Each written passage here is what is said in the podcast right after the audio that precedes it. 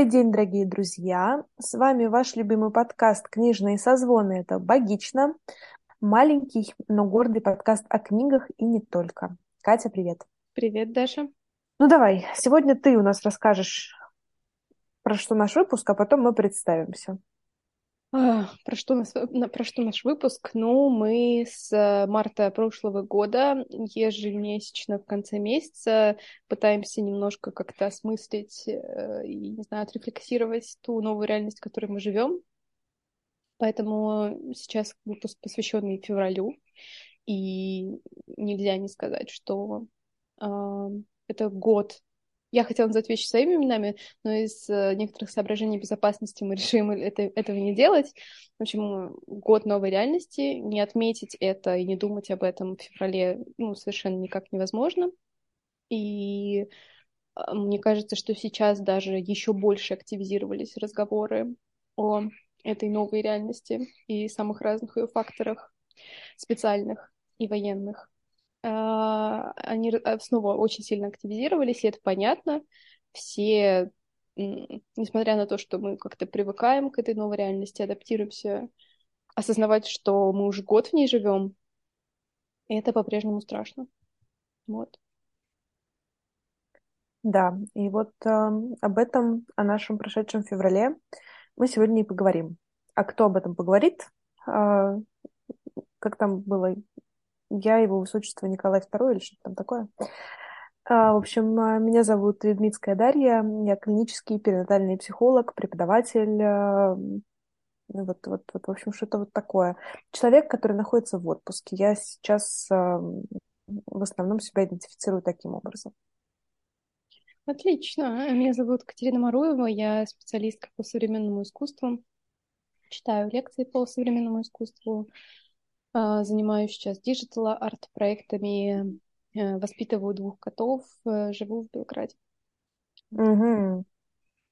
А, ну, мы а, этот выпуск записываем до 20-х чисел февраля, до того, как к нашей новой реальности прибавилось еще что-то новое. Так что, может быть, э, какие-то наши переживания поменяются ближе непосредственно к концу месяца, но кто знает, что там будет. Мы просто вам рассказываем о том, что вот э, наше настроение таково до 20 чисел. Ну да. Не знаю, у меня вообще нет никаких ожиданий по поводу того, что будет сказано, что будет сделано в 20-х числах. По крайней мере, нет никакого, никакого ощущения, что будет что-то хорошее. Ну и как-то, видимо, из-за того, что я все-таки на расстоянии сейчас нахожусь, и это дает мне какое-то ощущение спокойствия, то э, нет и страха по поводу того, что будет сказано. Хотя, конечно, я понимаю, что это все тревожно. Если бы я была в Москве, то, наверное, мне было гораздо более беспокойно, чем сейчас, сюда, с расстояния. Как человек, который проживает все происходящее в Москве, скажу, что я настолько задолблена собственной жизнью, что, честно говоря, мне сейчас очень трудно реагировать на все происходящее вовне. Я понимаю, что, может быть, это неправильно с точки зрения повестки, которая сейчас происходит вокруг нас, и важно понимать действительность вокруг себя, бла-бла-бла, вот это вот все. Но что-то вообще не получается, если честно, и мне за это ни разу там не стыдно, не переживательно. А, я очень сконцентрирована на всем том, что происходит в моей конкретной жизни как отдельного человека, на каких-то переживаниях, которые есть у меня в моей личной жизни. А вот это вот все стороннее, это безусловно важно. Это тот фон, который, безусловно, влияет на мою жизнь непосредственно, но не всегда получается думать еще и о том, что вот, вот где-то вокруг тебя есть. Вот, наверное, так. Мне кажется, что это нормально. И более того, мне иногда даже кажется, что когда э, я сама или кто-то, за кем я это наблюдаю, слишком сильно сфокусирован в информационной повестке, то это тоже как-то ненормально. Когда вот у тебя идет твоя жизнь, а ты вместо того, чтобы жить ее здесь сейчас, находишься за там, сколько-то десятков километров и думаешь только о том, что происходит там, и то, на, чё, на что ты не можешь в реальности никак повлиять. Mm-hmm. Вот ты как отдельная единица, а, Я с тобой активная согласна. неактивная, и поэтому это тоже вводит в какое-то странное состояние фрустрации, потому что ты же ничего не можешь сделать, и ты только-только вливаешь туда свои собственные силы и кормишь вот этого монстра инфопотока э, своими эмоциями, своим вниманием. И поэтому мне кажется, что это нормально научиться э, фильтровать информацию за этот год, ужасную информацию, ужасный поток новостей, причем самых разных. Вот в феврале случилось чудовищное землетрясение на территории Турции и Сирии, и это тоже нас всех очень сильно всколыхнуло и снова растревожило. Спустя несколько дней, а может даже недель, я сейчас точно не могу сказать в числах, я сидела в Белграде на диване с котом, на ручках. У меня было занятие по английскому. И тут я чувствую, что меня трясет. Я думаю, Роб, не тряси меня. И потом понимаю, что Роб не может трясти меня вместе с диваном. Оказывается, что диван просто... Ну, это было прям минутка, может быть, там, не знаю, не дольше. Это не было очень сильно, но я чувствовала, как диван вместе со мной трясется. И я очень сильно испугалась. Причем, если бы не было этих новостей неделю назад, я, конечно, не придала бы такого значения, потому что это не было что-то катастрофическое не падали предметы, дом не ходил ходуном. Немножко потрясло, но это было для меня что-то новое, потому что я никогда не жила в на территории, где случаются землетрясения, а здесь это, ну, в принципе, в рамках нормы, здесь такое бывает. Вот. И после этого я сидела и не могла понять, меня трясет или нет. То есть становилось так страшно, и так вот это вот все, ты, ты, как бы, ты же видишь, к чему это приводит. И вот это вот переживание, это, конечно, было очень неприятно, но после этого ничего больше пока не, не повторялось, меня больше не трясло. Да, слушай, я склонна верить людям, которые говорят о том, что в 23-м и 24-м году количество всяких таких природных катаклизмов будет только увеличиваться. Это очень страшно, ужасно, но вот мы видим, что ну, так и происходит.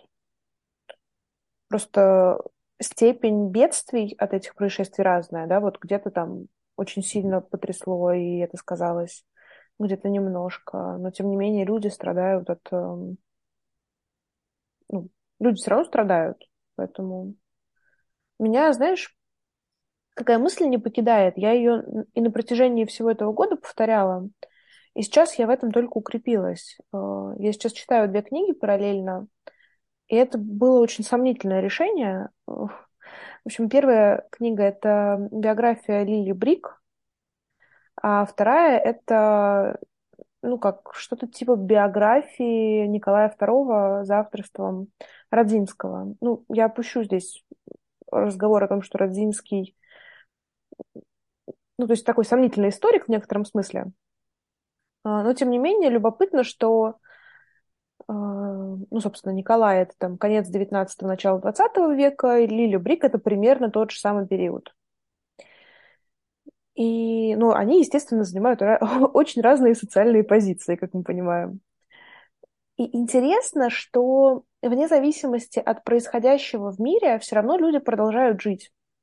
Особенно это очевидно по автобиографии Брик. Ну, это, в принципе, была такая суперадаптивная женщина, о которой у меня очень неоднозначное впечатление. Мне кажется, она бы выжила вообще при любых условиях, а, что мы видим в ее биографии на самом деле. А вот. Но она действительно подстраивалась под все нововведения, которые случались, под все какие-то условия, которые были. А вот в случае с Николаем с этим было сложнее, потому что, э, ну, собственно, он блин, был вообще-то императором, и, и как бы и политическая ситуация в стране напрямую на него влияла, как мы понимаем. И вот, наверное, это в такой ситуации, конечно, тебе сложнее оставаться отстраненным, продолжать свою жизнь, абстрагируясь от происходящего где-то вовне. Но и все равно у них также были какие-то события, которые не касались политической э, стороны вопроса. Я это все к тому, что что бы ни происходило, все равно жизни всех нас продолжаются. Мы не можем знать, что будет завтра, какие катастрофы падут на наши головы или не падут. И в этом смысле, конечно, очень важно пользоваться моментом, который у тебя есть. И как будто бы все события, которые вокруг нас происходят, они только вот, знаешь, как будто напоминают нам об этом. Как пел Илья Орлов, жизнь продолжается, жизнь продолжается. Ну, да, И э, несмотря на то, что иногда кажется, что крамольно думать такие мысли, но это, мне кажется, абсолютно нормально. И в этом есть какая-то воля к жизни.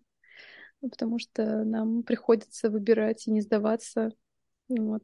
Я не совсем согласна с тем, что политическая жизнь и обстановка, там, чьи-то политические решения прям совсем не влияют на нашу жизнь. Мне кажется, они влияют, просто иногда это ощущается ярче, в чем-то они ощущаются меньше. На кого-то они влияют сильнее, на кого-то меньше. Даже в каких-то бытовых вопросах ты строил, придумывал себе свою одну жизнь, которая должна была идти вот каким-то твоим намеченным путем. Потом в один миг у тебя все это отняли, может, даже еще отняли физические места, где ты можешь жить, э, чьи-то решения, и понятно, что это вызывает самые разные негативные чувства и реакции, и надо заново перестраивать свое, свое восприятие, свои планы на будущее. В каких-то случаях это влияет чуть меньше.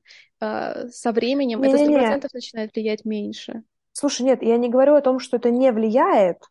Я говорю о том, что жизнь продолжается вне зависимости от этого. Да, Основная, да, да. Основной, основной смысл в этом. Да, конечно, конечно. Вот, и не знаю, в этом есть что-то утешительное, но чтобы, чтобы мочь так думать, должно пройти какое-то время на адаптацию. Вот что я хочу сказать. Я надеюсь, что... Хотя не знаю, правильно ли здесь слово «надеюсь», мне кажется, я рада за тех, кто у кого произошла эта адаптация, потому что невозможно жить в агонии. То есть, конечно, я бы тоже хотела, чтобы не было никакой новой реальности. Я продолжала жить ту жизнь, которую я себе представляла и планировала. Сто процентов. Я бы многое наверное, готова была обменять на, на ту жизнь, которая бы шла своим путем и не, не, не прерывалась. Но я не могу этого сделать, я очень много об этом думаю. Значит, надо устраивать здесь сейчас свою жизнь в новых, реаль... в новых реалиях и а, как-то принимать все ее новые кульбиты. Сейчас я как бы нахожусь в таком транзитном, наверное, состоянии, потому что я ощущаю, что, э, ну, прямо вот как-то я окончательно оторвалась от своей прошлой жизни, и вот как будто моя новая жизнь еще не началась, а я в этом переходном состоянии, что я ощущаю перемены, вот прям там практически физически, но я не могу на них пока никак реагировать, мне не хватает какого-то этого запаса, и поэтому я просто предпочитаю так типа немножечко спрятаться, вот ограничить э, свое пространство каким-то прям совсем минимальным пространством квартиры, как-то заземлиться в каких-то, я не знаю, рутинных делах в работе, там, в чем-то таком, что как бы не растрачивать заморачиваться на все, не слишком сильно а, не знаю, эмоционировать даже в том числе. А ты такой, так, у меня скоро будут дальше большие перемены в жизни. как бы мне к ним подготовиться? Такой, отличный вариант, можно же не выходить из дома. Класс, супер план. Вот, так что я не выхожу из дома, экономлю, э, коплю себе на психолога, чтобы получать поддержку в этом своем а, переходе. Слушай, мне кажется, что это абсолютно нормальная реакция, и я вообще, вообще не осуждаю людей, которые в какие-то периоды времени не хотят ничего делать и хотят, наоборот, э, сузить свой мир вот до какого-то пространства комнаты, квартиры, чего-то еще, потому что, не знаю, мне кажется, что нам, ну, мне лично, по крайней мере, мне надоели, знаешь, вот эти люди, которые максимально демонстрируют какую-то свою активность, э, вот это вот, как это э, часто называют, успешный успех. И это не только про какие-то достижения, типа там я заработал миллион за полторы минуты или чего-нибудь еще. Нет, а про какую-то активную деятельность. Это клево и здорово, если у вас хватает э, сил на это, если вы реально супердеятельный человек. Э, там, я сейчас прочитала пост одного своего знакомого о том, как важно отдыхать от важных дел, которыми наполнен каждый его день, и над фразой что, ну, типа, важные дела, я, честно говоря, немножко поухмылялась. Ну, кто не без греха. Короче, мы можем быть и не только вот таким успешным успехом, а мы можем иногда хотеть лежать картошкой. И это окей, это нормально, это как раз то, что делает нас людьми, а не какими-то продуктивными роботами, которые заточены только на реализацию деятельности. да, безусловно, важно не утопать в, ну, вот в таком желании ничего не делания, но давать себе периодически время на это, мне кажется, очень важно. Потому что, ну вот, не знаю, банально пример из собственной жизни. Да, у меня сейчас будет достаточно длинный отпуск, но минимум неделю из него я планирую не делать ничего. Я планирую спать, я планирую есть, читать книжечки и смотреть сериальчики. И у меня от этого ок. Если вам не нравится, если вы э, из-за этого считаете меня прожигателем жизни, а, ну что ж, это ваше право так считать. Мое право. Как хочешь, так прожигаешь. Да, да. Так что, пожалуйста, наслаждайся своей квартирой, наслаждайся котиками. Да. Какие у тебя еще есть воспоминания об этом феврале? Слушай, ты знаешь, э, я вообще не очень поняла, как он прошел. Ну, то есть, казалось бы, февраль э, меньше остальных месяцев, всего там на пару дней. Но почему-то ты как-то все равно значительно меньше успеваешь в феврале, как будто бы там разница не в пару дней, а в, не знаю, в несколько недель. И у меня какое-то чувство, что я в феврале не успеваю ничего делать. Я долго пыталась просто доработать. У меня переносился отпуск, и переносился он как раз по причине того, что я пыталась как-то вот э, закончить всю работу. Но, собственно, вот работа закончена, а и все, была только она как будто бы. Я себя много радовала в феврале, и для меня это важно, потому что очень важно как-то себя поддерживать на плаву разными путями, особенно когда плохо, ну, ты себя чувствуешь плохо. Если вдруг вы слышите сверление, то извините, мои соседи, они, э, ну, они отчаянные люди, они ремонтируют вне зависимости от времени, как будто бы. Я ничего не слышу, если что. Ну, это я так. В общем, в феврале я себя поддерживала, позволяла себе то, чего давно или вообще никогда не позволяла. Не знаю, например, у меня есть любимые кружки, и вот когда Катя приезжала в Москву в гости, она мне привезла кружку из Сербии, которая мне нравится. И я подумала, ну, конечно, я себя поругала, почему я не собирала эти кружки, пока Starbucks еще работал в России. Вот. Но хорошая мысля, как известно, приходит опосля. А, и я все равно там нашла эти кружки, купила себе их, чем была страшно довольна. Это просто вообще сделало мою жизнь гораздо лучше. А потом я еще такую же кружку себе клевую заказала откуда-то из-за границы. Мне тоже привезли ее, и она мне нравится. Сейчас я вот Кате ее покажу. Она такая переливчатая, как будто чешуя у рыбки или бензиновые пятна. Не знаю, дракончик. Что Для меня это дракончик. Ну, или дракончик, да. Вот, короче, мне очень нравится. И я поняла, что ну все, я перешла тут возрастной ценз, когда какие-то штуки для дома тебе приносят невообразимое удовольствие. И если что, это скорее психологический возраст, а не паспортный. Ну. Потому что после этого я еще купила себе там новые цветы на кухню, значит. Короче, я прям просто вот поддерживала себя покупками, в том числе какими-то порой бессмысленными, но вот так случалось. Я ничего не могу с этим сделать, но ну и Господь с ними. Я не страдаю от этого. Я себя порадовала походом в любимый книжный магазин несколько раз. Ну, купила себе небольшую горочку книжек. И надо сказать, что покупка книг в интернет-магазине и в офлайн-магазине это вообще два разных процесса. Особенно, когда это большой какой-то книжный. Я большой любитель библиоглобуса, который находится на Лубянке. И я тут недавно вспомнила, что это вообще первый книжный магазин, в котором я была в Москве. А, их было два в моем детстве. Это Библиоглобус и книжный на Арбате, который еще один большой. Дом книги, по-моему, назывался, но это не точно. Да, да но у меня как-то о нем нет каких-то воспоминаний. А вот о книжном на Лубянке у меня прям очень сильные воспоминания, потому что мы туда ездили покупать подарки для одноклассников ну, видимо, там, не знаю, мои родители были в родительском комитете или вот что-то такое. И я очень просила маму купить мне книжку про динозавров. Там такая ладонная, ну, вот размером с ладошку, энциклопедия иллюстрированная была, которая мне была очень нужна, естественно. При том, что я как-то никогда в детстве не была фанатом динозавров, но, видимо, у каждого ребенка, вот знаешь, есть периоды любви к динозаврам и период любви к Древнему Египту. Это должно случиться с каждым. Вот у меня был такой краткосрочный приход э, про динозавров. Мама мне отказала, мама вообще любила мне отказывать в детстве. А безотказным был папа. Вот, и, соответственно, я там поплакала, погнусавила, и папа купил мне эту книжку, чем я была, естественно, страшно довольна. Конечно, будет смешно, если все это было не в Библиоглобусе, а на Арбате, но да ладно. Почему-то вот мои воспоминания именно с Арбатом.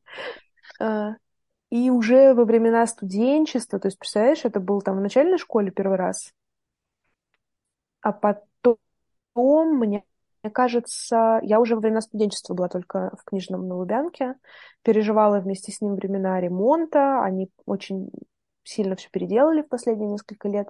Ну, как в последние. Знаете, я уже в том возрасте, когда последние несколько лет, это типа лет пять назад. Так что mm-hmm. вы тут меня не слушаете в этом смысле. Короче, я его очень люблю, и кто был там, а, может меня понять. Э, вот эти огромные дубовые стеллажи в потолок, лестницы, стремяночки, по которым ты забираешься до верхних полок, ну и в целом несколько этажей. И, короче, какая-то там абсолютно непередаваемая атмосфера. Я даже не ругаюсь за те книжки, которые стоят там в разделе «Психология». Господь с ними, ладно, хорошо, допустим. В общем, я очень люблю ходить по этому книжному, и несколько раз в феврале я, собственно, себя такими поддерживающими встречами с книжным и покупкой книг в книжном и, и поддерживала. Вот, потому что, ну, это какой-то, вот, не знаю, в этом есть какая-то своя магия. Мне безумно это нравится. Вот. Вот это были такие хорошие способы самопомощи. Еще в январе и в феврале я стала нормально ложиться спать. И это какая-то большая победа для меня. Ну, как нормально? Ну, типа в час. Примерно в час ночи я теперь ложусь. И это как бы... Это прям хорошо. Моя врач будет мной довольна, но это не точно. Она все равно будет говорить, что надо ложиться до полуночи. Она, значит, я ей рассказываю про свой режим сна. И она говорит, ну, ложиться спать надо в тот же день, в который ты просып... ну, просыпаешься. Я такая, ну так логично, я ложусь спать в тот день, когда просыпаюсь. А потом оказалось, что она имела в виду немного другое. Я такая, блин, отстой. Нет, сон это хорошо. Сон, восстановление, вот эти все штуки взрослой жизни, это прям вообще супер. Начинаешь ценить вот эти мелочи. А, реально, а... реально. Вот нам бы, блин, этот ум лет 10 назад. Ну, тогда нам ничего не был так важен критический сон, поэтому всему свое время, всему свое время. Когда-то надо не спать всю ночь, встречать рассвет, а когда-то нужно лечь спать до полуночи. Да, да. Да. А я в конце февраля, вот точнее, в начале февраля собирала чемодан очередной, когда уезжала из Москвы, возвращалась в Москву, Белград, и я очередной раз была страшно фрустрирована тем, что у меня туда ничего не влезает, все то, что я хочу взять, я не могу, и вообще, вот. А, и в итоге я взяла какое-то количество своих э, там, любимых нарядных вещей, и ни разу их, естественно, здесь не надела еще, ни разу за месяц, вот. И я даже не могла понять, они приносят мне в реальности радость или нет, вот. И вот теперь у меня есть проблема, куда все это разместить. В итоге те вещи, которые можно считать летними, лежат у меня в чемодане, чтобы не занимать место в шкафу. Вот, поэтому я... Хотя нет, я надела костюм. Я привезла свой костюм э, брючный, я его один раз одела на лекцию, так что хоть чуть-чуть как-то купились мои страдания. Слушай, про одежду, кстати, тема вообще очень интересная. Есть одна девушка, которую я очень уважаю как специалиста. Она, не знаю, как, как по-русски назвать ее род занятий, ну что-то типа ивент-организатор, маркетолог мероприятий. Короче, не знаю, как это называется по-русски. Она э, сопровождала, организовывала большие мероприятия с большими компаниями, там вот это вот все. И она очень увлекается всякими нейронауками, такими разными интересными штуками, говорит классные вещи, мне как-то очень все это откликается. И я всегда с большим любопытством слушаю о том, что она вещает, даже если это какие-то ну, не, не тема ее интересов напрямую. И в частности, она рассказывала о том, что уже много-много лет она э, очень ограничивает э, свой гардероб какими-то базовыми вещами. Там, ну, не знаю, простые футболки без принтов, какие-то спортивные костюмы, мол, это сильно упрощает жизнь. И я эту мысль уже слышала неоднократно от всяких разных людей. Там Стив Джобс про это говорил, про свою миллион одну черную водолазку, не знаю. Еще какие-то люди, которые специализируются на улучшении качества жизни. Короче, типа, чтобы меньше было геморроя, надо, чтобы было меньше разнообразной одежды, а вот чтобы оно было какое-то базовое и понятное.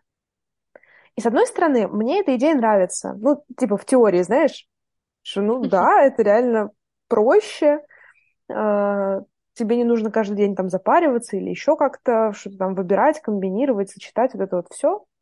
А с другой стороны, вот the fuck, ну, типа, а как же разнообразие, нарядность и все вот это прочее. Но я за собой замечаю, что последние месяца три, наверное, самый идеальный наряд для меня – это комбинация, платье-комбинация, сверху которой я надеваю худи. Все. Мне в этой жизни больше ничего не нужно. И с одной стороны, я не знаю, как к этому правильно относиться. Потому что мне супер комфортно, а в другой момент я думаю, типа, боже, люди, наверное, подумают, что у меня есть одно платье и одно худи, и что я их еще и не стираю, наверное. Не знаю. А, и прям мне как-то, не знаю, мне очень комфортно, мне удобно, и и, наверное, в идее того, что, по крайней мере, периодически можно вот так себя, ну, как бы в кавычках ограничивать в выборе вещей, э, что в этом что-то есть. Ну, да, мне кажется, иногда нужны такие просто перерывы.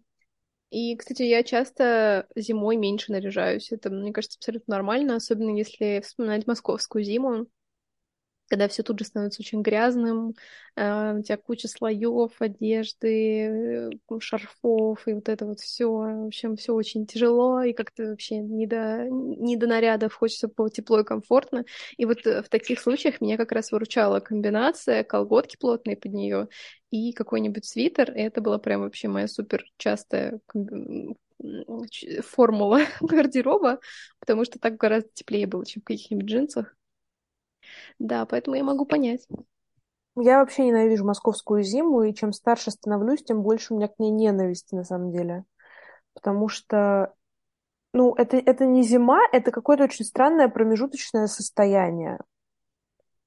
Я очень люблю такую полноценную русскую зиму, когда вот у тебя лежит снег, прям типа снег, и он белый, а не серо-коричневый, и, и он не мокрый, а он снег. А, когда, не знаю, когда у тебя там морозец хотя бы градусов 15, там, и ты прям кайфуешь от того, что ты чувствуешь зиму. А вот та зима, которая есть у нас, вот это вот мерзотное переходное состояние, оно меня вымораживает абсолютно. Я прям бах, с ненавистью к нему отношусь, и я уже просто, знаешь, сжав кулаки, зубы, себя, не знаю, что-нибудь еще, я очень сильно жду весны, потому что я прям на физическом уровне ощущаю, как я в эту зиму, ну, прям, типа, знаешь, замерла и не двигалась. И это плохо на мне сказывается, потому что ну, надо какое-то там движение, жизнь, там вот это вот все. А по такой погоде ты вообще ничего не хочешь делать. Не хочешь никуда ходить, потому что... Да, понимаю тебя. Feel you, sister. Да. Ну ничего, ничего, вот уже февраль э, закончился почти что. Скоро вот бы еще, вот бы еще кое-что закончилось, и было бы совсем хорошо. Ну, знаешь, весна хотя бы точно кончится, в смысле зима. А все остальное не так стабильно, к сожалению. Да. Так что ничего. Мне кажется, мы справимся как-нибудь. Я надеюсь, по крайней мере. Ну да, остается только надеяться и ждать весны. И не только весны. А, ладно, я думаю, нам нужно заканчивать наш, наш э, сегодняшний а, февральский теплый, несмотря на все, все плохое, нормик. Вот, и пожелать. Вот, может быть, ты хочешь что-то пожелать нашим слушателям? Или мне, или себе? Хочешь пожелать, кроме весны? Мы желаем счастья вам, и оно должно быть таким, когда ты счастлив сам, счастье поделись с другим. Ну, вот в принципе, достойно. Достойно, достойно. Знаешь, я э, желаю, вот правда, если ты чувствуешь какое-то счастье, поделись им с соседом. Это правда важно. Мне кажется, особенно в тяжелые времена, как-то вот, когда не у каждого из нас хватает сил на то, чтобы чувствовать себя хорошо, если ты можешь как-то порадовать ближнего или дальнего, порадуйся. Почему нет? Ну, а на этой а, оптимистичной ноте, я думаю, что мы будем заканчивать. Спасибо, что вы нас послушали. А, мы записываем в середине февраля этот выпуск, поэтому надеемся, что с вами сейчас все хорошо и ничего еще более страшного не случилось, а, потому что мы все уже устали от плохих новостей. Давайте обойдемся, пожалуйста, в ближайшее время без землетрясений, вулканов и всяких других разрушительных а, мероприятий. Я вам тоже желаю счастья, здоровья, весны, тепла, любви и теплого кота рядышком. Если у вас нет кота, ну собачки хотя бы. Ну или, не знаю, кролика, хомячка, ну мужа в конце концов. Что делать, если у тебя нет никого из этого списка? Ну тогда надо, не знаю, можно поехать кого-нибудь из родственников, обнять кого-нибудь из родственников. Вот, например. Знаешь, как завещала Майли Сайрус? I can buy myself flowers. Это другое. А я вот не про внимание, а про тепло. Поэтому я и выбрала кота, как бы как человека, как, как существо, которое как бы вот существует с тобой рядом. Вот, но в целом тебя немножко отстранено. Ну, не знаю, если обниматься с самим собой... Мы же как, э, знаешь, как говорится, вот если ты под одеялку залезешь, это одеялка тебя греет или ты одеялка? А, ну хорошо, ладно. В, край... в крайнем случае, если вам не подходят другие опции, обнимайте себя. Спасибо, спасибо. Я теперь себя чувствую more comfortable, так сказать. Ну что, все, что ли? Ну да. Пока-пока. Пока-пока.